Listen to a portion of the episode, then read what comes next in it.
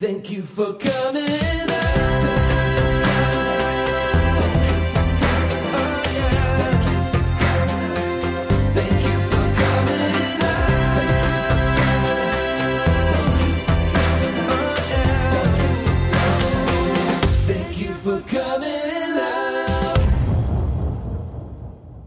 Thank you for coming out. Welcome. My name is Dubs Weinblatt. My pronouns are they, them, theirs, and I'm so excited to be here. In 2015, I founded the Queer Improv Show. Thank you for coming out, or TIFCO as we call it, and it is now one of the longest running queer improv shows in New York City. During the show, our storytellers share their coming out stories, and then our improvisers bring them to life. Our podcast is a little different. We still have a storyteller share their stories, but instead of folks improvising, we talk about them. And these episodes are a little bit different because we're recording during the COVID-19 pandemic while physically distancing, which means we are not in our in our normal studio and we're using Zoom audio, so the quality might be a little bit different than what you're used to, but we are all doing the best we can with what we have. And I am so excited about our guest with us here today. Sophie Santos, she, her pronouns, is a comedian and writer based in Brooklyn. Her upcoming memoir, The One You Want to Marry and Other Identities I've Had, will be published by Amazon and, Tran- and Transparent's Joey Soloway's Topple Books in October 2021. She's written for TV shows on Bravo and MTV and currently hosts the comedy show, The Lesbian Agenda. Follow her on social media at Sophie Santos for lesbian propaganda. Sophie, welcome. Hi, wow, thank you for that intro. I love it. You're welcome. How are you? How are you doing? um, I'm doing really good. Yeah, I mean, all things considering, um, I I've actually been really into the snow. Um, I'm sure you have listeners from all over, but in New York, we've had basically two blizzards now at this point, which is Yeah. the most I think we've had in a couple of years. Um, and actually, this time last year, I was in LA, so uh, I'm really excited about the snow because I love the cold. So yeah, I'm feeling great. I know not everyone probably is feeling like this, but this is this is good. This is a good. I, I love it. Yeah.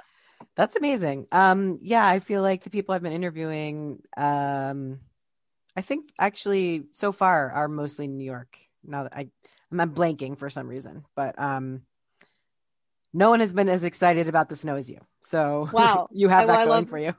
Good. Good. I'm gonna. I'm glad I'm. I'm the first. I feel very excited uh, about that. Um, yeah. But Um, thanks for having me. Yeah, oh my gosh, my pleasure. Thanks for being here. Um, before I before I have you share one of your coming out stories, can I ask? It looks like you're in a closet. Is that Well, thank God. Um, metaphorically, I'm not anymore. Uh, if you would have asked me even probably seven years ago, I still would have been. But um, yeah, no, it's so funny. Um, every time I get on Zoom, that's actually, I was just on Zoom with a with a rheuma, rheumatologist, or I think that's how you say it, a Mm, I bone think so. doctor. Um, nothing life threatening, but just just trying to check up on some things. But um, she was like, "Yeah, are you in a closet right now?" And I was like, "No, no. This is um, so this is actually my office. Um, we have like a little nook. My girlfriend and I have a true one bedroom. Um, but we uh have this little nook that is now a uh a uh my office. But um, I before the pandemic, I was doing characters. So these are actually costumes. Well, I'm Oh, okay. pointing. I'm actually pointing to things, and I'm just realizing no one can actually see me Yeah. pointing. But Yeah. um, well? I'm privy to it, so but yeah, no, it's just uh there's a lot of knickknacks and uh and costumes for the viewers uh listening or the uh listeners listening. yeah. Um, okay, great. Well, I was gonna say, you know, I was gonna invite you out of the closet. you are already out, uh, both realistically and also you're not in an actual closet, so that's great. Yes, Um, great. I was watching an Instagram video yesterday of Abby Wambach, who is married to Glennon Doyle, and apparently Glennon's writing room is in a closet. And so I was like Oh, wanting, so like Abby like showed going into the like big office into the like the Nook closet office, and I just thought it was, you know, Full circle. We're full circle over here full circle, and you know, it's grasping at things that bring us joy these days. so Exactly. And I'm sure you weren't expecting me to run on with that for as long as I did, but I appreciate you being a good sport. No, it was great. It's perfect. Just the right amount of time. Um, okay, so we all have multiple coming out stories, and so we Mhm. invite you uh, to share one of yours with us. Yeah. Um So my coming out was a long time coming, and well, we can talk about that more in detail, I guess, when we talk about the book. But this specifically was like the moment that I realized that I was gay, um, and I was actually at this. Uh, I was at the place where I feel like all queer people are when they realize their sexuality, which is an all women's college in the Northeast. Mm. Um, and so I was at, I was at Wellesley, and the thing is, is like I didn't even go to Wellesley. I um, I was just I was teaching at this summer program, which essentially was a camp. It was just a camp, um, but they really wanted uh, to make it seem like uh, they wanted it to be, uh, you know, more intense than it was. Um, so we had to call it a summer program, and I was teaching eighth and ninth graders commercial marketing and advertising. Now, that all sounds insane, um, and if it's because it was, um, I actually majored in. I had like six different majors growing up, and wow. uh, yeah, yeah, it took me a long time to figure a lot of things out. Um, but uh, I was not majoring in education. I was also not majoring in commercial marketing and advertising, and I have no idea why I was there. but I found myself lost in the woods, literally over in uh, at Wellesley's campus, and um, I just remember there was this new staff member meeting, and there was this queer person that just caught my eye. And the moment they started talking my stomach dropped. And it dropped in a way that it hadn't uh, since i was going through puberty as like a teenager. Um, and at this point like exclusively i was hooking up with with straight guys. I was i had had been at the university of alabama. I was a sorority girl at the university of alabama roll tide um, Oh wow, I'm a Buckeye, but we'll talk. oh no i'm actually wearing i'm actually wearing my alabama sweatshirt Oh uh, gosh. oh no hang up yeah. Bye. Kidding. wow. Okay. Well, yeah, I know that was a really tough game. I do feel bad. Um, but uh, we'll do a sports podcast later. yeah. Um, but yeah, no, I was I, I just left the University of Alabama. Um, and uh, so all to say is like I had no idea that I was gay, and um, we just I, I became really close to this person, really close, and I just thought, you know, oh my god, I love my new friend. I just really love this friend. Um, I can't explain why, but I just always want to be next to them and I always want to hang out with them. And they uh they they were out. Um, but I was kind of just pushing that away. I was like, oh no, we're just friends, right? Um, and then if well, if you cut to intercession, which is literally the time that we're changing um, sessions, so we have two sessions at the at the camp, um, and it's just like a night for all of the staff members to just have a really fun time. And you know, I don't know how explicit we can be. As But- as explicit as you'd like, Okay, in our get, get, comfortable being. Get get wasted. You know, we're all we're all partying. You know, we've been we dealing with middle schoolers for three four weeks, and we just both of us just got you know drunk, and next thing you know, we stumbled into a gravel parking lot and started hooking up, and uh fully fully doing the deed and uh within like 10 seconds i like shot up and screamed in their face i'm not gay Mm. which is not which is the last thing you should say especially when you are going down on somebody. Um and i fully i fully own that. Um and they were just so nice and kept saying okay it's okay sophie you know it's okay. Let me get the gravel that's in your knee. Like let me just like wipe the gravel off your knees um and help you up. Um and i like ran away. Like i literally ran away. Um and then the rest of the summer we were just going back and forth it was like a cat and mouse game um we did continue to hook up but i mean i was awful every time we would have sex i would just say i'm not gay and they were like okay i know i know you're not gay i'll see you tomorrow yeah. Same time, same place. yeah. Um, it's exclusively this dorm room that I keep coming to. Um, and honestly, like I wish I could say that as the summer ended, we, you know, I finally got my shit together and we, you know, went off into the sunset in our Subaru. But unfortunately, I, I really thought at the time it was just a summer thing and I couldn't really figure out like, I couldn't wrap my head around it. And I was transferring universities and I was starting at a new university. So I was like, oh my God, like new university, new me. Um, that was just a summer thing, like cool for the summer. Demi Lovato doesn't mean anything. And I mean, within like a week, I was at a bar with a pun- bunch of friends, and truly, like the lesiest lesbian walked in, um, like replica of Olivia Wilde in the OC. Do we Mm. remember this? Uh, no, I didn't watch. I only watched the first season of those. Well, you only really need to watch. Actually, no, I take it back. You should watch the whole thing because it is sort of like it's it is sort of brilliant in its own way. But um, but there, yeah, Marissa has a relationship with this woman who was played by Olivia Wilde, and Mm, right. um, and it was it was amazing. And I like this. She literally looked just like her, and my my stomach dropped again.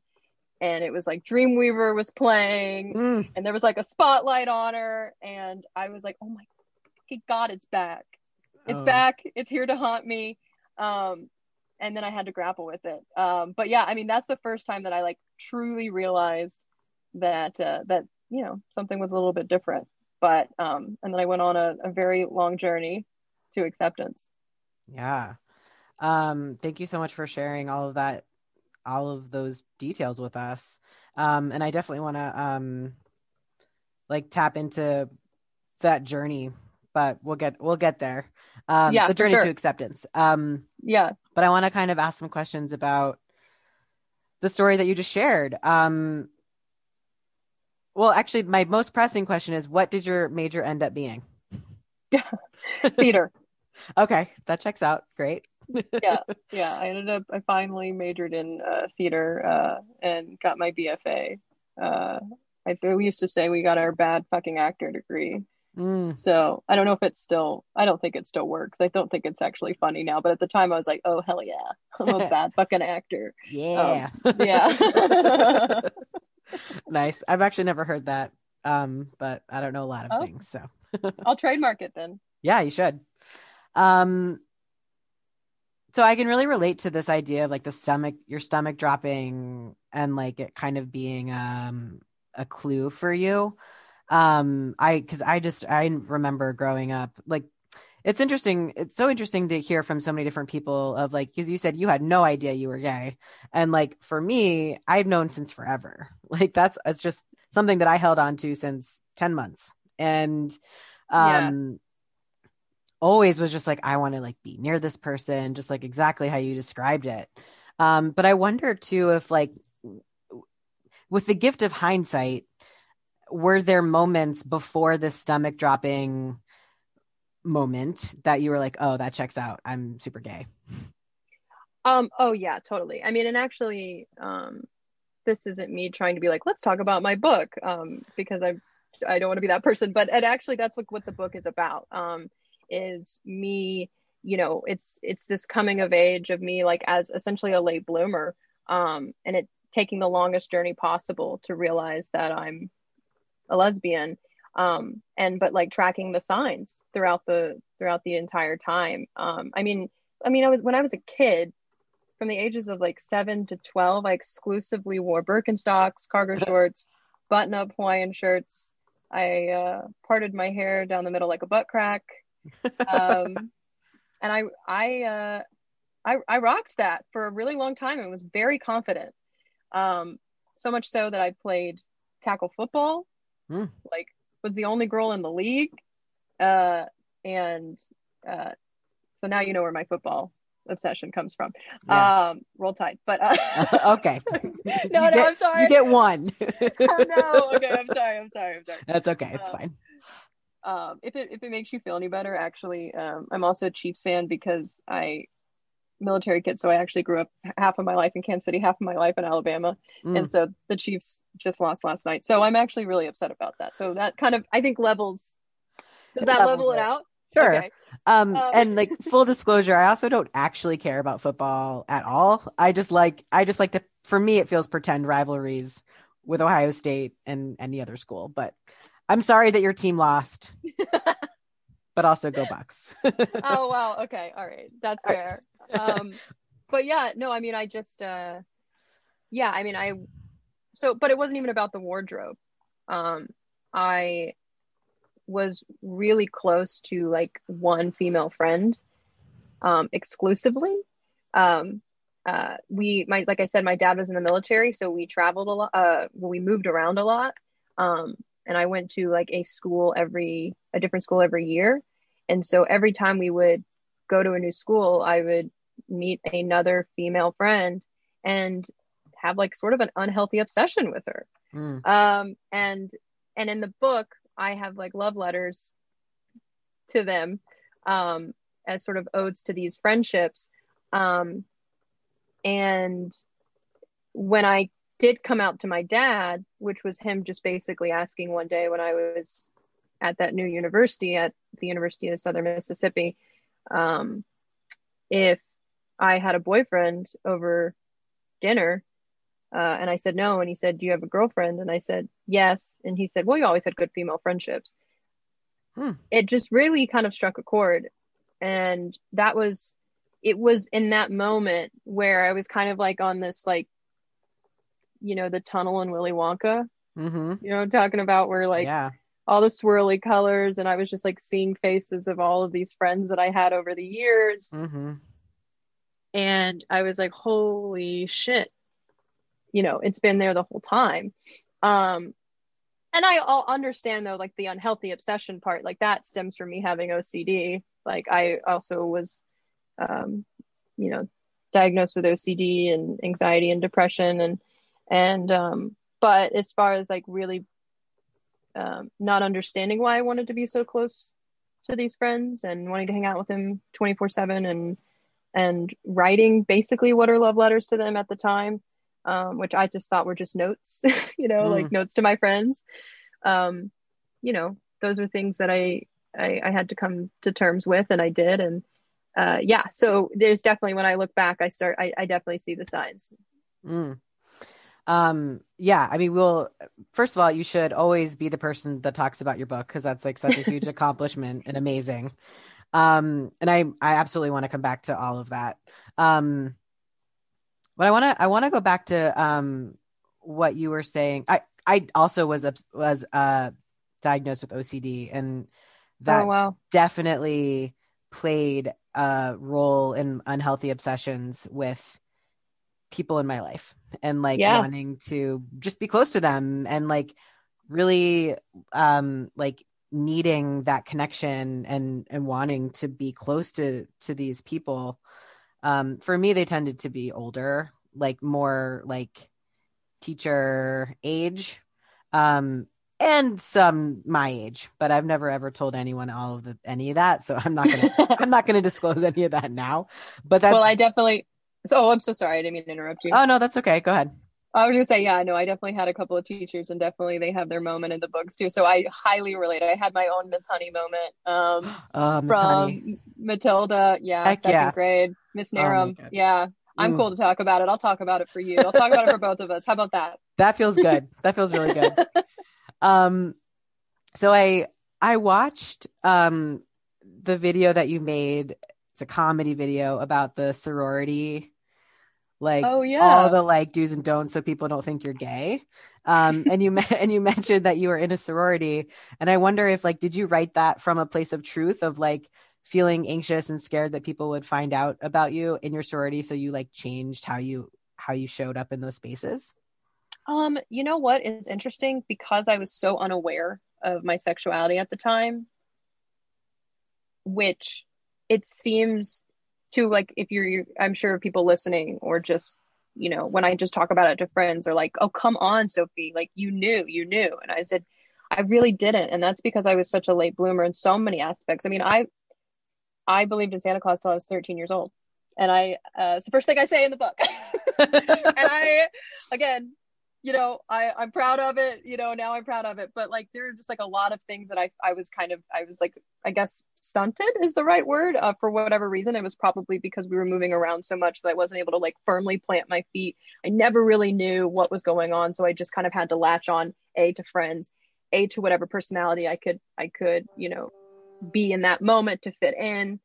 Um and so when I was Alabama, it was more of me just trying to fit in. And at that point in my life, I was 18. I think at this point I had been don't quote me on this, but like I think like 12 different schools, like 12 uh, different from pre-K all the way up until, you know, till college. And I was just tired of trying to fit in. And if I was in a sorority, it was like, this is the playbook. These are the rules. This is what you have to do. And you're going to have 300 best friends because at Alabama, it's like, it's like fraternity mecca. The Greek system is the only way to survive. Hmm. And so it was really more just trying to like assimilate into that culture, which it is its own culture, um, for better for worse, which we can talk about. But um, so I was really just trying to like fit into what it meant to be a Southern belle. So it Mm. wasn't like suppressing the gayness. It was how do I be the most Southern belle possible? And for me, and in the sorority that I was in, which is where the title comes from, um, the joke, the running joke in our sorority was, "We are the ones that you want to marry," Hmm. and it everyone strived to be mar- like uh, to be engaged by the end of their senior year, and it was like, even if it wasn't forced, like they didn't say you had to be. If you know everyone around us was getting married, so i i sought that, and I was like, okay, well, you know, I'm also just someone who has like, I will say, you know, a, a crazy amount of drive. Um, you know, I'm I I fully admit that I have an ego at times, and I say that a lot in the book. And so I was like, well, I'm gonna be I'm gonna be the best damn wife there is, you know. and I was like out there trying to find, you know, a gentleman caller, a husband. Um, and so, you know, this is all just to say is like that's what I was focused on. So, you know, so at the time, no, I was not, you know, it didn't come out of a place of suppressing it. Um, but then of course now that I'm out, I, I just see all the ways that I suppressed it. I see why, you know, I act acted certain ways. And then this is fun for me because I'm like, oh my God, you know, now I'm free, I'm out, I can, you know, I'm able to really like look at things with a different lens and now I can like have fun with my comedy about it. Um yeah, so that's that's really kind of I know it was such like a long way to explain it, but um it's just it was there's so many layers to it. Um yeah. Yeah, that's really helpful though. Um, I I rushed a sorority my freshman year of college, um, and I actually suicided it, which means a terrible name, but it means like at least how it worked at Ohio State was you ranked your top three that you wanted, and then the sororities ranked who they wanted, and then if you matched, then you were I don't even know placed into a house. I don't know. There's I know there's a better word for it. Yeah, no, that's how it was at Alabama. You were yeah, if you were matched then you were you got into that sorority, you know? Yeah. Yeah. So what I did, so why it's called suicided was I only put one. So I didn't give Mm. myself any kind of chance except for this one because my friend also put this one and um god this friend let me tell you about her in a second but so uh, Yes, so you know, we like went through rush together and she got she got picked and I didn't and I was I was like it's because and I wasn't out yet but I was like they they had to like know like why would my friend get in and I didn't and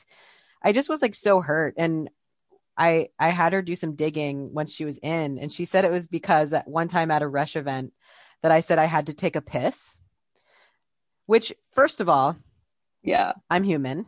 And so if I had to take a piss, then what's the problem with that? Number two, Yeah. I don't, I don't, have never in my life, except in telling the story, have ever said I need to take a piss. That's just not even part of how I speak. If like, if Yeah. anything, I'd say like, I have to tinkle, I have to pish, but like, I don't say piss. And so I don't know, it just was so stupid. And so, you know, I left, you know, I was so bitter about it and ultimately it was for the best that I wasn't part of that sorority. Um, and it turns, and so the same friend, um, used to make fun of me so much for being gay and like, but also like watch the OC and would like talk to me about it. And, uh, like even past when I watched it and like watched the L word, but like would still like make so much fun of me. And I was like, oh, she's like just being really nice. Uh, meaning like, you know, like how friends like, Yeah. like you know, jab at each other. Yeah. Yeah, and rib at each other. Yeah. Yeah. But she was like really going hard with being Yeah. shitty. Um, looking back in the in the moment, I didn't mind, but looking back, I was like, dang, she was really mean. Turns out she was also gay. And, you know, so I find that I have a little bit more forgiveness in that because I think she was struggling. I don't know. But Anyways, I digress. No, I mean that's so tough, and I just think it's so funny that you were like, you said pish. Did you say I pish? I've never heard that in my life. Oh yeah, like pishy pish. Okay, well, also don't know what that means. I don't I don't know. I guess it must be something that my family says. Like, oh well, I'm taking it. yeah, Um, please. Yeah, uh, you can take. What was it before? I said I want to trademark. Oh no, I don't even know what I'm trademarking. Oh, now. bad fucking actor. There you go. Yeah, and then you then, but you trademark pish, pishy pish, and pish. uh, I'm gonna use that later um, in my house and see how how that goes down. Um, Great. but no, I totally I feel you on that. Like, yeah, it sucks. It totally sucks, and I'm really sorry that she she treated you that way. I'm also sorry that you did the suicide thing because yeah, that's how it was at Alabama. You know, Mm. you pick one. If you don't get it, that's it. And like, um, I you know, but I also give you props for just like going, you know, full throttle. Um, Thanks. and yeah, it is it is weird how things work out. We were like, actually, it, you know, it, it really hurt in that moment, but I'm so excited, or not excited, but looking back, it's like it was the best thing that could have happened to me. Yeah. Um, and you know, it just sucks. It it just sucks because I've been on both sides of that coin where I've been the person where I've had, you know, girls, you know, sleep with me and then say, please don't tell anyone ever because I'm not gay. And I've also been the person that did it, right? And yeah. um, you know, uh, it, I think as queer people, we kind of, I think we do have to have, it, it's good for us and I think our souls to forgive a little bit. I mean, obviously it's, it's case by case depending, Yeah. but, um, but it's such a tough thing. And again, this is coming from someone who has been really shitty, uh, you know, and a lot that I just, now I'm like, you know, I, I just, I've been there and it's not right. And uh, hopefully they come around and hopefully they change. Uh, and if they do, great. And, but if they don't, then that's a different story, right? You know, now you're speaking and they're still really shitty. It's like, well, okay, well then they're just an asshole. But, um, but I, you know, but yeah, I've been there and it, and it, and it blows both ways. Yeah, for sure. Yeah, yeah.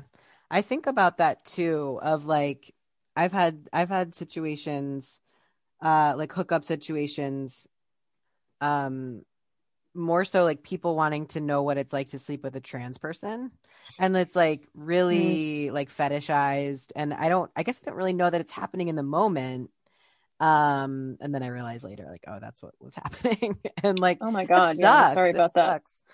Thanks. And it's, you know, I think, you know, I feel like I would be way more open if someone were to have like an honest conversation with me, uh, you know, saying, I've never been intimate with a trans person before and like I really like you and like let's have a conversation about what that is versus like feeling used. and you know, Yeah. um Yeah. and so I think I don't know. It's it all feels complicated and but yeah, I also have been exactly what you said. Like the person who's like, I'm not I, I just as you said that, it reminded me of college. I wasn't out until my sophomore year. And my freshman year, I used to like lie to my friends and leave parties to go hook up with girls. And like, what a shitty shit.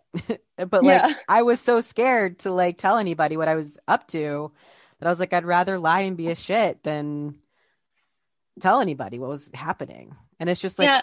self, got to find that self compassion for like those for ourselves and for the people who are in that in that moment as well. Yeah, and it's also just like, you know, when you're young, you know, you're just you're dumb and you're like you're Yeah. you're thinking about yourself, you're being selfish. Fortunately for me, I was selfish probably up until like, you know, 3 4 years ago, so, you know, it took me it took me a long time to figure things out, but um but yeah, I mean, it's also it's just there's so many reasons. And I think even if you're like like you said, well, I knew from the time that I was 10 months old, but it it's still like knowing that you're you're in a heteronormative world. Yeah. right? And you're having to figure out your day to day so even if you know and even let's you let's say no i don't know your experience but maybe you even if you had the most supportive parents it's still really hard because you feel different. And up until now i think with gen z um which it's not perfect but they're getting i think their their generation because i'm i'm a millennial so like um I think their generation is is the first generation that it's it's actually more just you know it's kind of like the weather, right? Whatever you are, it's cool, and it's it's like cool. It's also just like cool to be queer.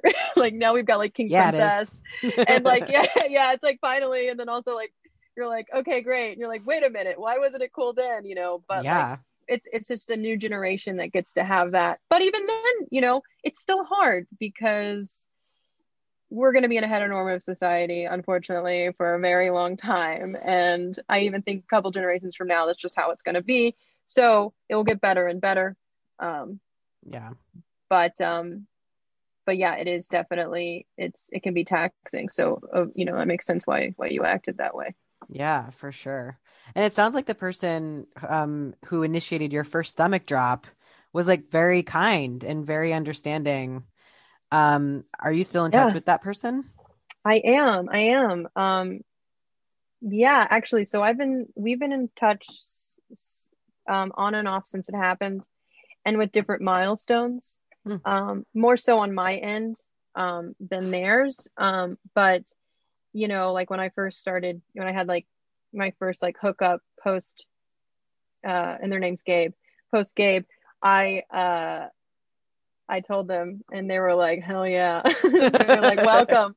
welcome i turned Yeah. you gay you know they Yeah. always say that and then like when i had my first girlfriend i would like text them um and then they like came to new york one time this was like oh my god maybe seven years ago And we maybe five i don't even know time what is time anymore but we saw each other and it was just so crazy and i remember like sitting them down i think this was five years ago and i was like why are why are you so kind to me still Hmm. and this was after I had apologized. Like this is after I had been like, I'm so sorry. Like I was really like doing the work, going to therapy, really trying to figure out why I was a shit. Hmm. And they were like, cause you know what? So I was also just as confused as you. You just didn't know it and couldn't see it because I was, you know, helping you out, but it was also kind of helping me in the same way. And, you know, I was also not sure what was going on. And then, so then we've kept in touch. And then, of course, when the book happened, obviously, this is like, uh, this is the, the, the second turning point and the last turning point in the book. Um, because I have my book is in three different phases. Um, and this is the phase that's not the phase. Um, so uh, it's not really that funny right now, but that's, but uh, hopefully queer people will appreciate that. Um, and I had reached out because I said, you know, you were, I really, really want to show you the chapter, um, which I haven't done to, I haven't reached out to everyone, you know, uh, I haven't shown everyone, cha- everyone chapters that I've talked about. And actually, they're really only one of the only people Hmm. besides my parents that I've shared stuff with. And they were really wanted to read it and were so excited about it. But then in that process, I found out that um, they recently came out as trans Hmm. and um, are also using they them pronouns and we literally like last week we had a long phone call about our queerness and they were talking about their journey and like i was like it's just so crazy like we were both talking about things. I was like it's so crazy like you know you made me gay and now i'm the host of the lesbian agenda. And remember when i was literally screaming over my shoulder i'm not gay after i had just come down on you in a gravel parking lot? And they were like yes um you know and i also went on this whole beautiful journey of you know being you know poly and you know and realizing i'm also you know i'm also trans and we both went through fuckboy phases like Mm. at the exact same time. And so just to kind of be where we are now and knowing uh, that we you know they were the catalyst for my queerness. And i'm not going to ever say i was the catalyst for theirs because i don't think i was but like but knowing that we've like had this kind of really amazing growth at the same time and are still able to come together and be friends uh, is amazing. And so yeah and so they have like a whole they have a whole shout out um, about how uh, they're the ones that made me gay and i say that you know that's like one of the last lines in their chapter. So um but yeah i mean it was it's yeah i mean i don't know i just think it's it's it's pretty beautiful you know to tell you the truth. Yeah, these like parallel journeys of coming into yourselves Yeah. um is really really sweet. I can't wait to read it. So okay, so let's let's talk about your book. So um because we have been but like more Yeah. more officially. So Okay. the one you want to marry and other identities I've had. So walk us through like where did you get the idea for the book? How did the book become a thing? Also, did you know Joey was on my podcast? All the really important questions. Um, yeah, so they'll very no, I actually did not know Joey was on your podcast. Um, but now I want to go and listen to it. Um, Yeah. so I'm definitely gonna go do that um this week. Um, and yeah, so I actually got so the book happened because I was doing this was like back in January of 2019. So it's been basically two years, and I was doing stand up at a. Uh, do you know the Yotel? You know, have Uh, you heard of the hotel in Hell's Kitchen? Yeah, actually, I think I've been there. So they have this. They have this um, performance space called Green Room 40. Green the Green Room, Green Room 42. It's basically like the. It was supposed to be the new 54 Below. So for like theater geeks, they were just you know 54 Below. I think was like going through different management, whatever. I don't know the drama in it, and I'm not going to get involved in that. but Green Room 42 is supposed to be the new the new I keep almost wanting to say Studio 54. The new 54 below. And the show that I was doing, oddly enough, was not a stand-up show. It was called Poetry slash Cabaret. And I just happened to be one of the three stand-ups on it. And the rest of the people are literally poets and people in musical theater. And then just other random acts. So I wasn't really sure like why I was there or how the host got my information. I never met them. They were super, super nice. He's like super great. Shout out to Thomas March. Um, we haven't worked together since, but he's was really, really nice. Great. Um, and but it was the it was like the coldest day in New York. eh, that day that it was like so cold that they were like, please don't leave your house, and it was like 10 degrees. I don't know if you remember that or if you were in New York at the time, but anyway, I the the point is I uh didn't want to leave my apartment and I had told my girlfriend I was like I think I'm going to cancel on this show. Uh, I almost canceled on this show, uh, which I I try to say that I don't do often, but I just didn't want to go. And my girlfriend was like, "You need to go to this show. It's not cool to cancel on shows. You know that, Sophie. Bundle up, walk to the fucking show. I don't care where it is, and go." So I did this show, and the um, person right before me was uh, just amazing poet from Alabama, and it turns out that they were also an editor at Amazon. And after the show, I went up to them and I was just like, "Hey, you were so great! Like, I loved your stuff." Um, and they were like, "Yeah, same. If you ever want to write a book, let me know." And they handed me their card. And at the time, I was like, "This is hilarious," because I always think stuff. I was like, "This doesn't happen. Like, this doesn't happen." And I was like, "Okay, like, Like nice only to in the you." movies. Yeah. yeah, exactly. Yeah. like, nice to meet you. And I turned to my girlfriend. My girlfriend was like, and she's, I want to say she's so supportive of everything that I do. She listens to my stand up. She listens to me. She's read my book already. Like, but she looked at me. And she goes, Sophie, you're not going to write a book. You can't write a book. You've never written a book. And I was like, well, I could try. Challenge And- accepted. Jeez. Exactly. Like, yeah. It's like, well, no one got anywhere if they didn't try. Yeah. You know, does a Mhm. twirl. right. and I um yeah, I emailed the editor. I was just like, hey, like, you know, I've never written a book, but I, you know, I I I have some fun stories if you if you're interested in hearing them. And she took me to lunch and that was it. And you know, and not that was it. Like I had to do a whole thing, you know, and it took probably six months. But I just talked about my I mean, in my stand up I talk about being gay and my queerness and that's and they're also you know she's also gay and she's she's a lesbian and um i guess she uh, clung to that so it, yeah it wasn't something that i was like oh my god like i've always wanted to write a book like i'm a writer i'm a tv writer i love writing um you know uh I, i'm a performer but i i never thought it would be this medium um but after writing it it makes so much sense that it is and, and i'm just so you know overjoyed and yeah so they work for um Amazon, and then Amazon has an imprint called Topple Books, which is Joey Soloway's imprint. So for everyone who knows, Joey Soloway was, I'm sure everyone knows, but um, was the creator of Transparent, amongst many things. I Love Dick, which is also one of my favorites. Yeah. All Hail Kathryn Hahn. Mm. Um, yeah, I'm like, can we get the book to Kathryn Hahn? I'm trying to figure that out. Um, I don't know like why it matters, but it's like a personal victory for me. Yeah. Um, and yeah, and then you know, I just I yeah started writing it, and then now finally, it's weird. It's been two years, and it's and here we go, and now it's coming out this fall in October. It's it's very very weird, but I'm excited to be here. It's amazing. Congratulations. Thank you. Um also, did you know Joey was part of the show The Oblongs? Did you ever watch The Oblongs? Which is like it was like this like I do know the oblongs. I I I haven't watched it, but I do know what you're talking about. It's this like weird ass cartoon with like Will Ferrell and forget Amy, who is- else. Was Amy Sedaris? Or am I am I um, grasping? I can't remember. I can't say yes or no. Um, because I don't remember. I guess I could look it up. I'm on a computer. we um, could look it up, but it's okay. We'll just say okay. maybe, and then the and then people who are big fans of the oblongs will go no, or they'll Yeah. go yeah. yeah. Or they'll be like, not for "Mm." us. They'll be like, what the hell are what the hell is the oblongs? Exactly. It's above Um, it's above our pay grade right now. right. Um, I'm writing a book, but I don't have representation.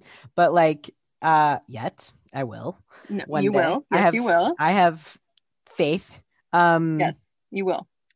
Uh but like reading their book was really inspirational to like keep writing mine um Yeah. it's really powerful especially parts of just like them them articulating coming into their like non-binary identity like is so affirming to read like someone else talking about about it um, well, I also um oh my god, I'm sorry. I feel like I keep interrupting you. no you're great Um, I also feel I just think what's really cool about them is they came out, you know, later and they talk about that and like, you know, there's been tons of articles about it, but it's just like, you know, being 50 and you know, still going on this journey, right? And I think like it's just I think it's really inspiring and I think to kind of have this really influential non-binary person you know is is just is is just something that I think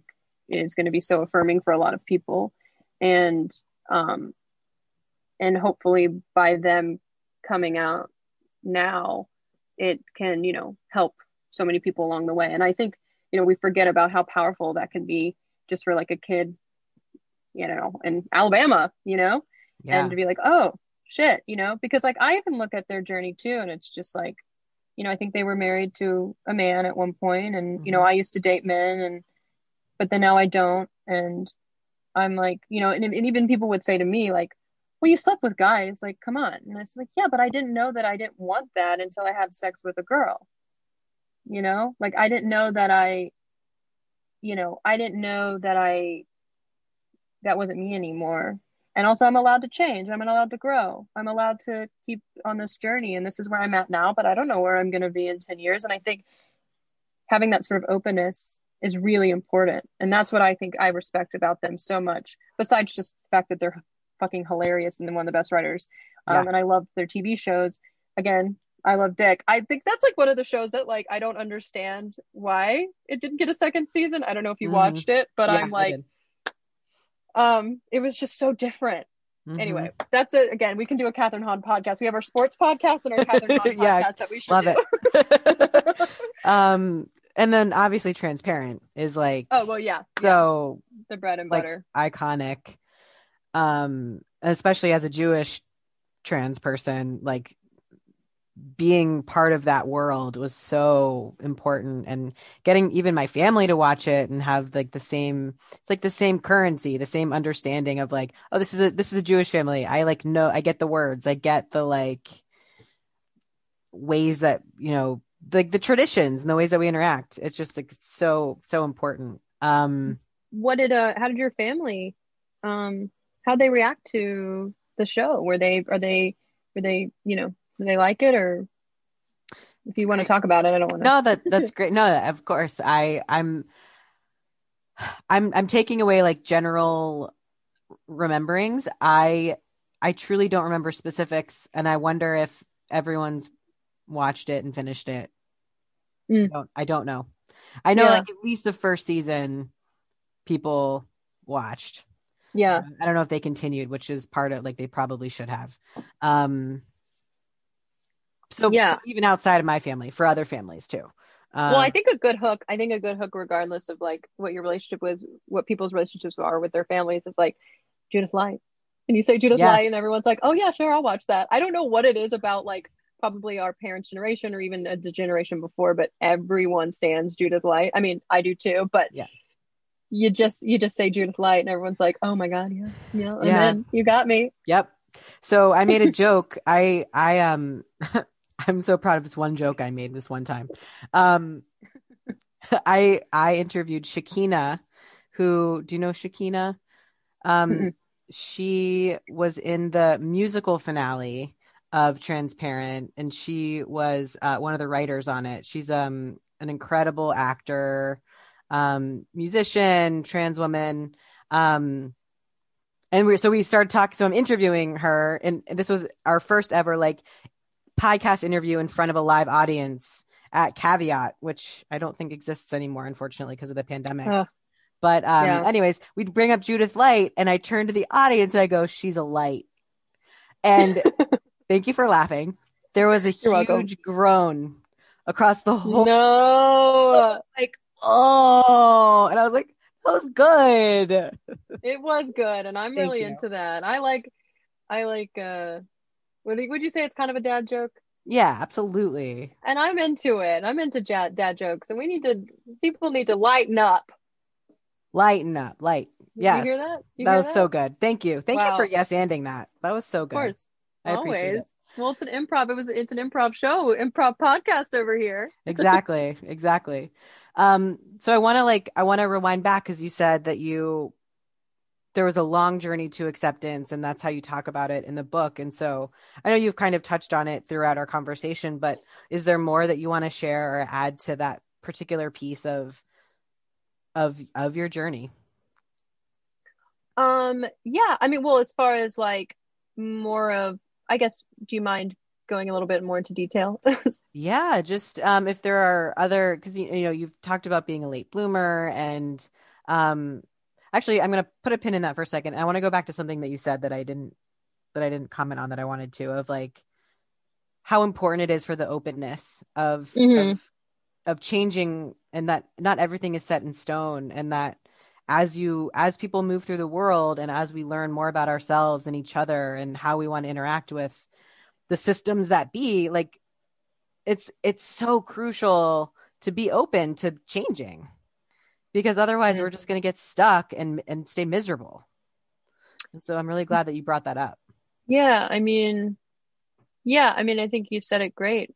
Um, you know, I just feel like it it's only helpful if you just have sort of openness because, you know, I think a lot of times people are like, you know, for whatever reason, whatever it is, like, well, this is the hill I'm gonna die on. And it's like, but why? Why? Yeah. Right It just kind of goes back to like, I mean, this is an old military thing, but my dad always just said, let bygones be bygones. And like, you know, I'm like, just doesn't matter, you know? Like, let people just be how they are. And also, like, you don't know how you're going to be in 10 years. You know, you could find out and wake up and be like, oh my God, I've just, because of whatever reason, I've been suppressing all of these things inside of me mm-hmm. and I am, you know, this way now. And, or didn't realize I've been this way this whole time, you know, or whatever it is, right? And I just think that that's just like so crucial. And especially, and I guess this kind of goes back to the book, but like, you know, the, the latter part of the, of the title is and all the other, and other identities I've had. It's because I had so many different identities, you know, it's, it is a coming out book. It's a, it, it is, it is my coming out story, but it's more than that. Cause I like to say it's a coming back to story. Um, Mm, and I think because yeah. there's so many layers, there's like all of like my OCD is a huge thing. You know, I went through like, well, I'm I'm very light when I say this, but I say I went through a God phase, but I didn't really go through a God phase. I just pretended to find God so I could like, uh, so I could be because I went to this Baptist camp and I was like wanting to be the cool kid, so I like pretended I found God, so I could things we do to fit in so I, I could have attention and then hopefully get dunked in water. You know what I mean? Like just things like that, normal things. And so, um, you know, but like, but all to say is just like, I know I'm kind of talking about a million things, and I and I feel like you're like you're like, oh my god, this person is just going like no but you a- a- you weave it beautifully back to your what your point is so continue please well, all just to say is like, yes, I just think we need to just let people be free, let people be them. Um, specifically from me, I because I went through a bunch of identities, because I've really hit rock bottom. Um, I mean, I hit rock bottom multiple times, and I talk about it in the book because I just didn't know what was going on um, with my anxiety. I didn't know what was going on with my sexuality. I had never had again my feet on the ground for longer than two years at any given point because of the military. Uh, and I, uh, you know, I've been, I've, you know, I've been there. I, I mean, I literally like when I was the year before, the year before I met Gabe, I, um, was when I was at Alabama, there was a tornado that ripped the university to shreds. This was in t- uh, April t- 2011. And, um, like 15 students died, Mm. like 65 or like 100 people. And I mean, I'm, I, these are statistics that I, I don't want to like, this was a very sensitive situation, but I, just a lot of people passed away. Um, billions of dollars, you know, of, Mhm. of infrastructure. Um, and, uh, sorry, I'd be remiss if I say Bryant Denny Stadium was fine. I'd Come be on. remiss to say. Come I'm sorry. I couldn't. I was trying to move on. I was really trying to move I on. I saw the I was- struggle in your face. and I and I and I felt like I was like someone's thinking, well, what happened to the stadium? There's got to be one person out I'm there. It was fine. Didn't touch it. No one could touch it.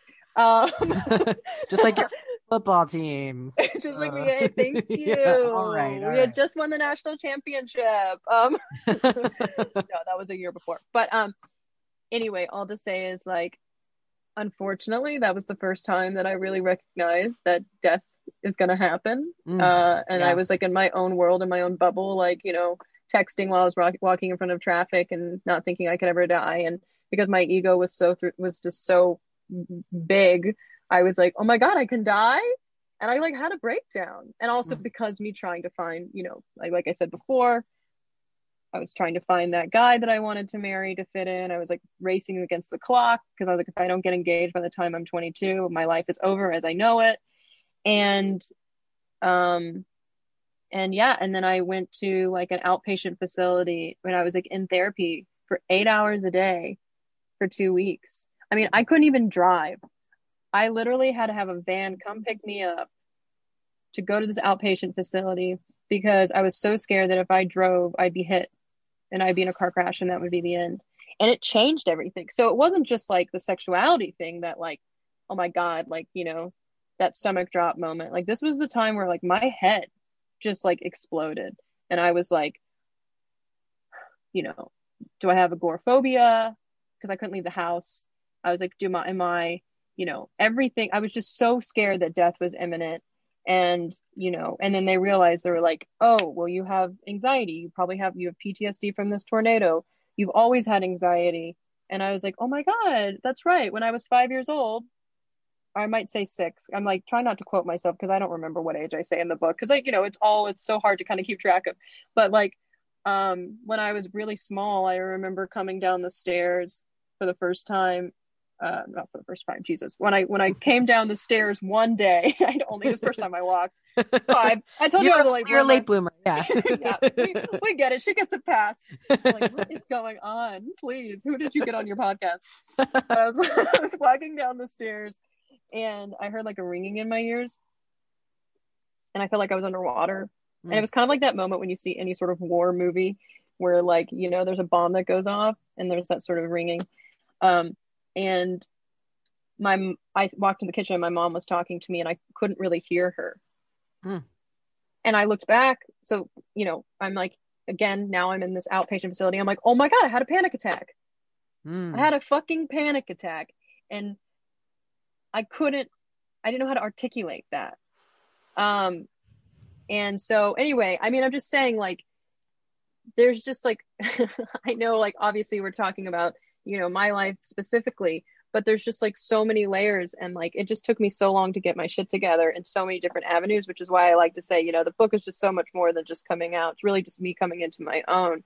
Um but uh but yeah, for the people out there that are just like, you know, that care, I'm like, why do you care? And you should unpack that because the, we're just, you know, I don't think anyone's been, I hope no one's been through a situation like me because you're out, you, I, you know, if you do decide to read it, I think you're going to shake your head sometimes and be like, Sophie, please get your shit together for the love of God. Please, please. But, you know, I, I, that's why I'm a little bit more, I'm, I'm softer to people who, who take forever. Cause I'm like, yeah, I know, I know. Uh, And if you ever want to talk about it, I'm here because, you know, I get it. I, I know when it takes forever. So Yeah, and especially in a in a world in a society where it's heteronormative, cisnormative, and so it's really challenging. excuse me, to um, it can be very challenging for people to see themselves represented or see themselves in an authentic way. And then we also forget that LGBTQ people, or we don't forget, you and I don't forget. No. Like we're much more well, than I just I just said no, and I have no idea what you're going to say. I said I- nope. I think we'll be No, on the I'm- same page here. Okay, cool. um there's so much more to us than our queer identity right like Mm. you also had this moment of panic attack you had ptsd from something that had nothing to do with your queer identity and you know like we are all we all contain multitudes and so that also layers on and impacts how that how it how we are able to come into ourselves. And so i think it also comes back to having patience and kindness towards ourselves. Um i was just having literally just yesterday was having a conversation a tifco interview um, with tani lara who like we were talking all about sobriety. And um i i too like moved through the world with this I was I called it yesterday. I called it passive suicide ideation, and I don't know if that's actually the, the accurate way to describe it. More so like passive. Um, I don't know. I don't know what I should call it, but it was like it wasn't arrogance, but it was or ego centric, like you were saying. You didn't say arrogant. I didn't mean to call you arrogant, but just no, like I was. okay. I was a shit. I was a brat. Don't Okay worry. Okay. um, um for me it was more so like i was so just so miserable in life that i didn't care whether or not i died it wasn't that i didn't know that it Mm. existed i just didn't care so i didn't try i didn't i also like did the dumbest shit and i just didn't give a fuck like what happened and Mhm. so i really relate to i mean they're they're separate. And then i had i had a moment. It wasn't a tornado. It was a, a family member close to me um almost passed away. And it was in that moment of i was like oh like people die. Yep. everybody dies and i'm and i'm a person that will die. And it was like definitely have ptsd from that. And like and i joked about it yesterday but it's it's not funny but it was like where like what what's my doom like what's the thing what's the thing that's going to kill me and like i'm scared of everything now are, are you do you I'm like, get I'm like, oh my god, I'm like so nervous. i know right like sorry sorry but like no, no, we can talk about it. No, let's talk about it. Let's unpack it. like Tig Notaro's mom died Mhm. because she tripped and hit her head like a, a fucking fluke accident and like she was fine everyone thought she was fine when she was like got back in her recliner and then died I mean, and like sorry go ahead no, you go. You have Uh, more to say. I feel. it just was i the, the last thing i'll say about that is just like free i i understand that freak accidents happen like that's just how it is but like i'm just so scared. I'm scared of everything. Like and i try really hard not to be. And i think for a really long time i was like holding back on a lot of things because of that fear. And then i read something that brene brown wrote of like um foreboding joy. And like when you Mhm. hold back on because you're scared or you're ashamed you're You also- would bring them up. i know i know like, totally. Like, yes, okay, let's go back to this. um yeah but like you know so but then you don't get to experience the joy because you're just you're like hunkered down and you're not experiencing anything. You can't pick and choose. And so i've really had to push myself and challenge myself to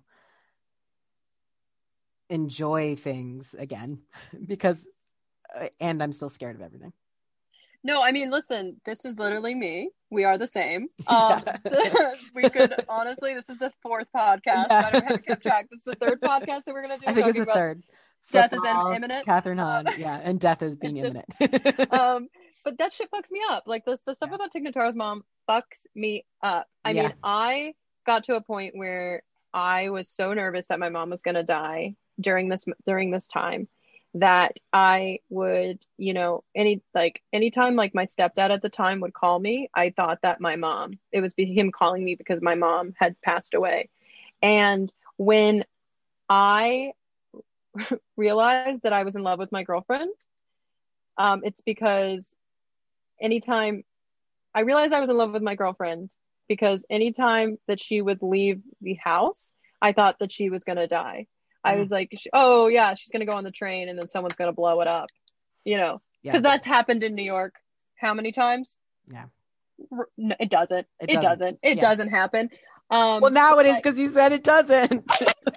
okay, knock on wood. Oh God. Oh my God. There two OCD like, people who are just like, well, now I do things in sets of threes, and so now I'm gonna have to like, you're gonna have to have like OCD thoughts about it, which we can't. I don't think we have time to unpack We this can't. for the audience, but, but just look up OCD thoughts. podcast. that's our fourth. Well, no, we can only do three because for me, okay. bad luck happens um, once we get to the fourth for whatever reason. Um, Well, but we'll tie I- it in. Anyways. yeah. we'll tie it in. But yeah, no, I um I used to think and so I started getting like really crazy and I would text her and be like, you know, she we had spent we we started dating and we went on our second date. After our second date, there had been like a couple weeks between the first and the second date. But after our second date, we literally didn't spend a day apart for 3 months. Mm. I mean, I'm talking like gay as hell. Like every single day, didn't matter what was going on. We spent the night and it was Christmas and she was going home and she, I was like, all right, well, text me when you get there. Text me when you get to Jersey. She was just going to Montclair, which Mm. for people like Montclair, I knew nothing about Montclair. I knew nothing about Jersey because I'm technically Southern and Midwestern um, at the same time. But she, it's 45 minutes. So close. I was like, I was like, when you get there, just text me. She's like, oh yeah, of course. Doesn't text me. I don't hear from her for like four hours, and I'm like blowing up her phone, like freaking out that she's died. Mm. And I didn't, I couldn't recognize it. That that's is like, oh my god, okay, well, some, you know, probably my OCD uh, is kicking in. Yeah. And she was like, oh my god, I'm sorry, I fell asleep. And I called my mom, and I was like, yeah, I'm just panicking, and I was like freaking out that like she had died, and my mom was like, honey, I think you're in love Oh. and I was like, "Oh, what?" And she was like, "Yeah, I just I think you're in love and she's fine. Let let that girl do her thing." And I was like, "Oh, okay." But um but yeah, I mean every I mean, listen, it's a journey. I, d- I think I'm dying at every moment. I have like, like I just told you at the beginning of the podcast, I, I, I, I'm seeing a, uh, rheumatologist because I've been having chest pain and like everyone I've had x-rays and they're like, everything's fine. I'm like, but I keep having chest pain. And they're like, well, it's probably just musculoskeletal. And so I'm like, all right, well, so now I've scheduled, you know, I've had a meeting with a, with a musculoskeletal doctor.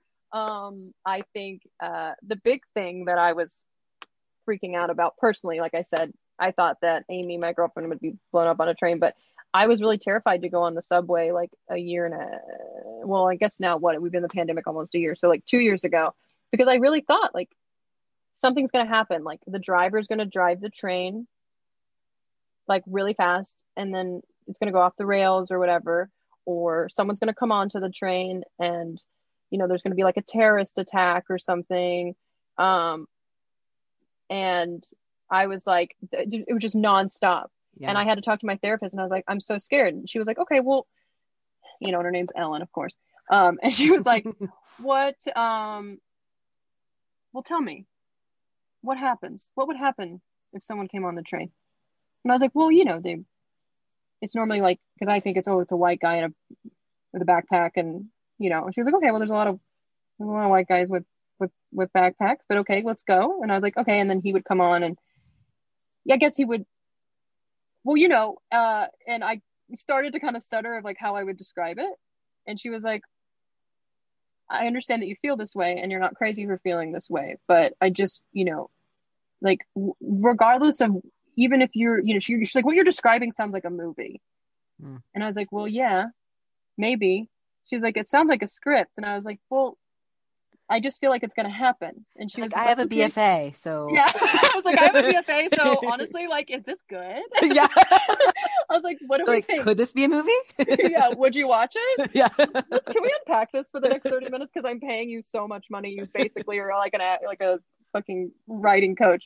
Um, and she was like, you know, what would you do in that moment? And I was just like, "Ah, run. She's like, well, whatever you would do, you know, if it did happen, I think you would figure out the best way to react. But like, you know, I, I don't know. I guess all, all I'm saying is like, this is, she's done multiple things to help me through it. But that was the first time that I was just like, oh my God, like having to actually describe what I thought was going to happen. She's, you know, it's not crazy, but then you start to put it into context and you're like, okay, take a step back. Realistically, is this going to happen? And also, if it does happen, I have no control over that. Now, me not trying to freak out about the control, I'm still working through that. Like, Yeah. I still, you know, I haven't been on the subway since the pandemic, and that's only because of the pandemic. But when I do have to go back on the subway, I don't know how I'm going to react. And I used to feel that way when I, like, I don't know, even like I'm, I'm a lot better. I actually recently got back on medication and it's totally helped. Um, and I was very much against it. I used to be on Lexapro when I had like that, when I first, you know, had my big moment um, and was at that outpatient facility. But now, um, and then I got off of medication and then now I've been on it again. Um, and I will say it's been a lifesaver and the OCD thoughts are there, but they're not as frequent. Um, and I'm able to like, you know, it got so bad that when I would walk around the apartment, I thought that they were just going to blow up, like someone was going to blow up Cobble Hill, which, you know, no, you know, it's just, it's just crazy. Like, it's just, it's, I try, well, I try to not say crazy so much because that's just like, I mean, I think we need to start, we need to normalize it. Yeah, we Yeah. should, we should probably normalize that, but like, but you know, it is, it is a real thought, but also like, you know, the odds of it happening but it's just so hard as an OCD person because then I have, but then that makes me spiral, and then I start doing all the things that I would do to make sure that I don't jinx myself. And I think this is kind of like if you don't have OCD, it's probably hard to understand, but I hope Yeah. I've articulated it in a way. Mhm. I, I, I I'm, I'm sure you understand what that feels like, but um, yeah. um, but yeah, all to say is I know that feeling. It's terrifying, and uh, yeah, it's like yeah, it's. I think about it every day. I think about it every moment of every day. Yes, so do I. It- it's so many things that you said are so resonant. Uh, like for example, I have um I made an uh, an urgent appointment with the OBGYN on Thursday. Um, even though going there is so dysphoric for me for so many reasons. But I like woke up in the middle of the night and I was like, I have cervical cancer, God forbid. And I like Googled in the middle of the night for like an hour, do I have this? And so I have an appointment to go. Like that's how like recent and like current this is for me. And I No, have I, you know and like i also like what you said about when like your stepdad calling i think that's what you said right? Stepdad about your yeah, mom? yeah, yeah. um Mhm. anytime my dad calls i think my mom has died and anytime my mom calls i think my dad has died and i like every time my phone rings i'm like this is it. This is it. And i even i made my mom share her location with me on her phone so i know where she is at Yes. every moment. And then like it's so not healthy. I don't i, I don't check it i do yeah, yes i do No, you check But, it. like, no, you I absolutely check it. um i don't know why i just said i don't check it i absolutely check it no, we like to think we don't check it, but no, I have my my girlfriend. I have her. I do have her location, and it sounds. I sound like a crazy. I just sound like this. Kind of sounds like crazy, like boyfriend, right? It's like I have to know where my girlfriend is at every moment of every day. But like, it's really because I'm just terrified. I just I'm I was so scared she was gonna die, and even now, like I don't check it as frequently, and I'm and I'm proud of myself the days that I don't check it as much. And I God, I bless her. I love her that she she is such a good I mean, truly a good sport about the OCD. But I know that. I mean, if I I should put my mom on location because sometimes I don't know where she's going, and I'm like, Yeah. "What are you doing?" She lives in she lives in Louisiana, so I can't quite. Not that I would know where she was, yeah you know, but I'd be like, you know, "Well, what is the Piggly Wiggly? You know, it's the grocery store, and I'm like, what?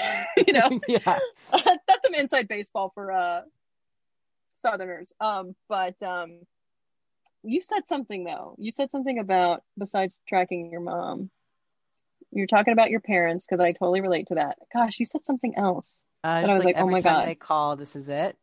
You know you said Um, something else. I've been i feel like we've been keeping track of each other so well and then you- yeah and then dang. Um oh that i Oh. woke up in the middle of the night googling yes. symptoms. Yes. Okay. So i um oh wow i'm really letting i'm really telling everything here but I uh going number two is is inconsistent and Mm. my GP is a gut doctor and it's been so inconsistent for a while and like realistically I know it's because of stress and because of my anxiety but I started recently thinking that I had colon cancer. Mm.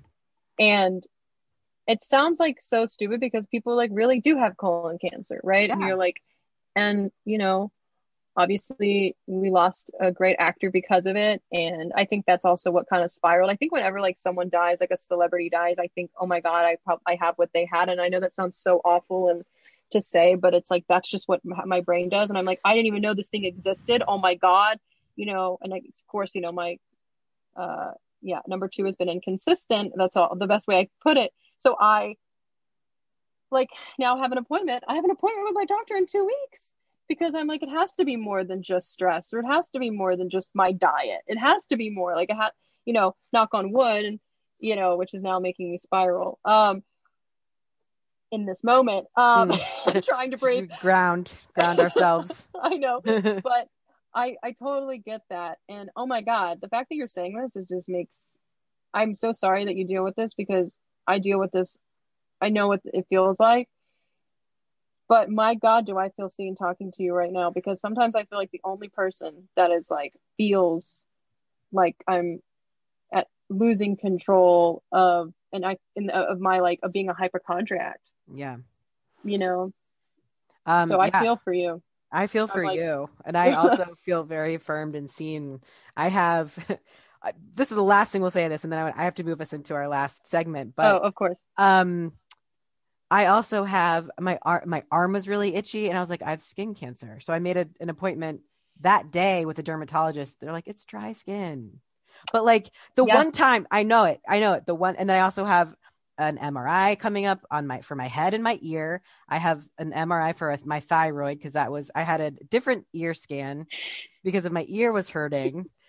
I had a CAT scan for my chest pain last year, uh, and I also have a freckle on my toe. And I thought, it, and I set up an appointment with the dermatologist. Oh my god! Am I allowed to say I love you because like Yes, you this like feels so affirming because I do feel like because it's like the one time I don't get it checked out, that's gonna be my doom. Exactly. So I have to get it checked out. Why not? Exactly because like you never know, and it could this could be the time, and like it's ninety nine percent chance that it won't be, but there's a one percent chance that it could be, and it's like Yeah. everyone's.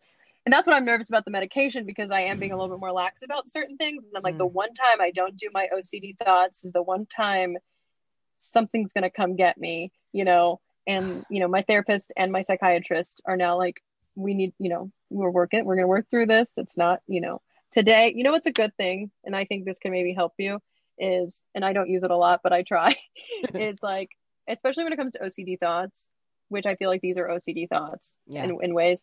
It's like today or in this moment, I could choose to act on them or I could choose not to. And it's just this one, it's just whatever it is, whether it's an OCD thought, whether it's, you know, I know this is probably what people recognize more, but like tapping or checking the stove three times. It's like I could check the stove for the third time. Or maybe this moment, I'm just going to leave the house and have only checked it twice. And it's not to say I'm not going to do it later when it happens again, but in this moment, I choose, I'm going to choose not to. And that's actually helped me because it makes it, it gives it, it gives me like that moment of like, this is just the, um, this one particular instance versus like thinking about the full picture because that's when I want to explode. But it's like, Mhm. okay, I'll just go get my coffee. I just, I did it twice and the world's not going to come crashing down because I didn't do it for a third time, uh, for now, you know. And then when it does come crashing down, I'm be like, haha, I told you so. yeah, totally. Fuck everybody. yeah, Uh, uh, absolutely. I want my money back, Alan. I want my money back, Doctor. I'm like, I'm putting everyone on blast. Who I, I won't say everyone's name, but Yeah, I So- think I'm gonna try that. I definitely have had like needing needing some kind of grounding of like, did I lock the door? Did I lock the door? What would happen if I didn't lock the door? And like like really like it's so much better than it was in high school. But I would like leave class and go home to check the door. Like leave school, leave the premises to like check the front door or check the doors of my car. And it's just like it like really gets in the way of life, which is like why Yeah, well- we have therapy and medicine. I, I was on um what was I on? Effexor. Mm. that was helping Mhm. with my anxiety and OCD. Yeah, I mean that's the thing. Is like once it starts impeding your everyday life, like, um, and and and that's when I realized I needed help this summer, and that's when I realized it was getting really bad because, you know, my girlfriend are trying to have the, as as best of a summer as we can given the pandemic, you know. But we would fortunately we have her car because she grew up, she still has her car from high school, believe it or not, which is a Toyota Rav4 2002. So Wow, cool. also- cool. It's like what they say, a doom buggy. I think people will say that. Is, that. Oh. is that a thing? Is that a thing? I don't know. That's what she says, and I'm like, I just think it's just gay. Let's just like, it's like a just pretty gay. it's just like pretty gay. That's all it is. Um, so that's the only reason why we have a car. I do, I like, I do need to preface that, but we, but we would like drive. We'd like try to drive to the beach or something. But like, uh, the new thing, the new thing for me was um that I felt like I would, I would pee myself in public, Hmm. and at any moment's notice, even though I'd never done that in my entire life. I didn't even like wet the bed. Like this is not some sort of trauma that's coming back. This is just a new. It it manifested in a way. It it it was like a an amoeba or whatever, and it changed from one thing, and now this is the new thing, and this is the current thing that I'm struggling with. But it's so much better now because of the medication. But we'd have to stop like five times, and eventually Amy again was like, you know, babe, I I just really think you need to think about getting on medication again because, you know, she didn't know me when I was on medication before, but she was like, this is come on like we can't even i'm not mad at you. I'm not mad that it takes I, i'll stop as many times as you want but aren't you tired? Aren't you tired? And i was like i'm so fucking tired. Hmm. and that's when i realized that oh okay let's get let's let's get some help. And yeah and so it's still a journey like you know i don't know uh it's it's it, so far i'm like i'm really happy again. And I'd made a joke. I was like oh my god i'm so happy. I'm going to get off my medication again. And amy was like oh, you, no. She's like having a panic attack. But um but anyway yeah all i'm saying is you know it's still happening and it's going to probably keep happening for the rest of my life. But as long as it's like smaller and manageable and not impeding our everyday life and we're able to get to what we need we need to get everything done we need to in the day um and i think i think that's the goal right Yeah, yeah, absolutely. Um, and what a what a supportive partner you have. That's such a, a what a lovely and caring way to approach that with you. I mean, I I will say it. I was like, I'm not going to say it. It's in the book, so everyone's.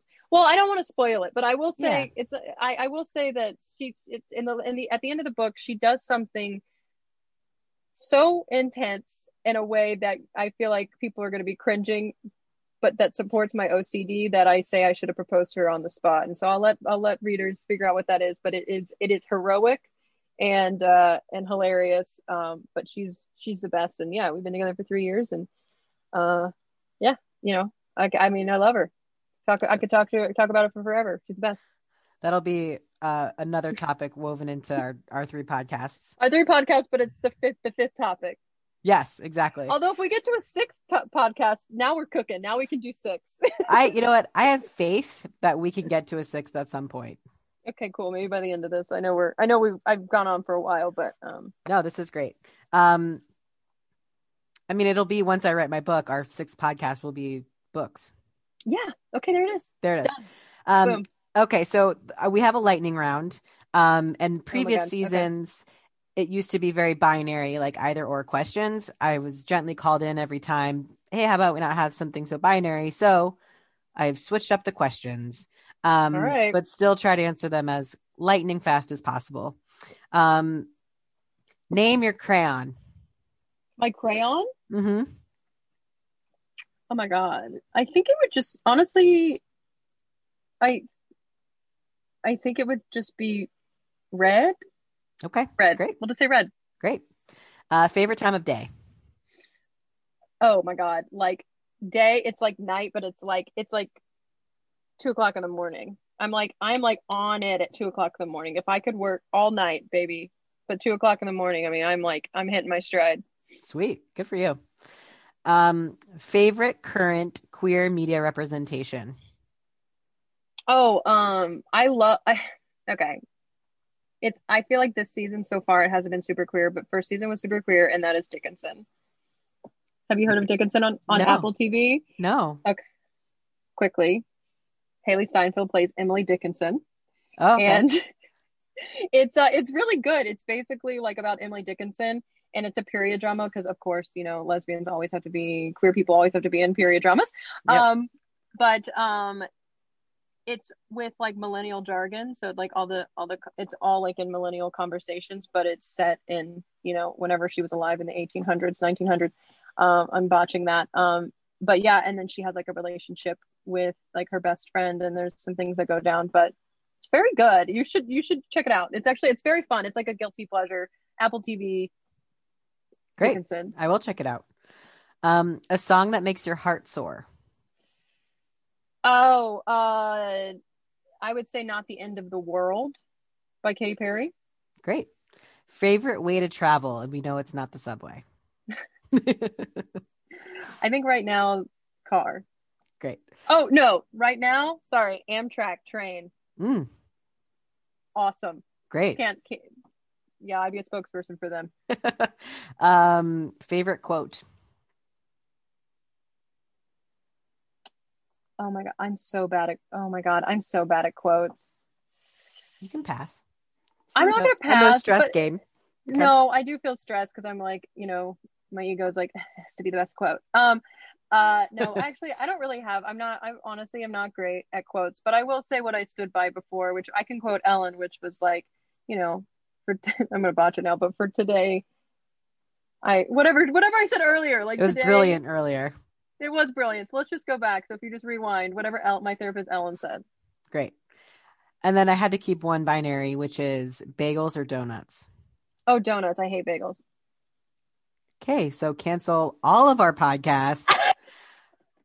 Fuck Roll Tide. No, I'm Your kidding. face, your face was like, I Uh, literally thought I knew this person, and now I think I don't know them at all, and I think something's wrong. Yeah, I uh well, I first of all, sorry that my face was so communicative, but um that's how I truly felt. Um yeah, Okay, because well- bagels, bagels. But It's listen, okay. I understand. I'm, I'm the We- worst for that. we can't agree on everything, We can't. but what I do appreciate is everything that we talked about up until this last moment. Almost went off without a hitch, and then I just completely fucked it up. But Yeah. um, but good. Yeah. No, I listen. We have to have one thing that we can't agree on, and that is that's okay, and we can debate that on our on our sixth podcast.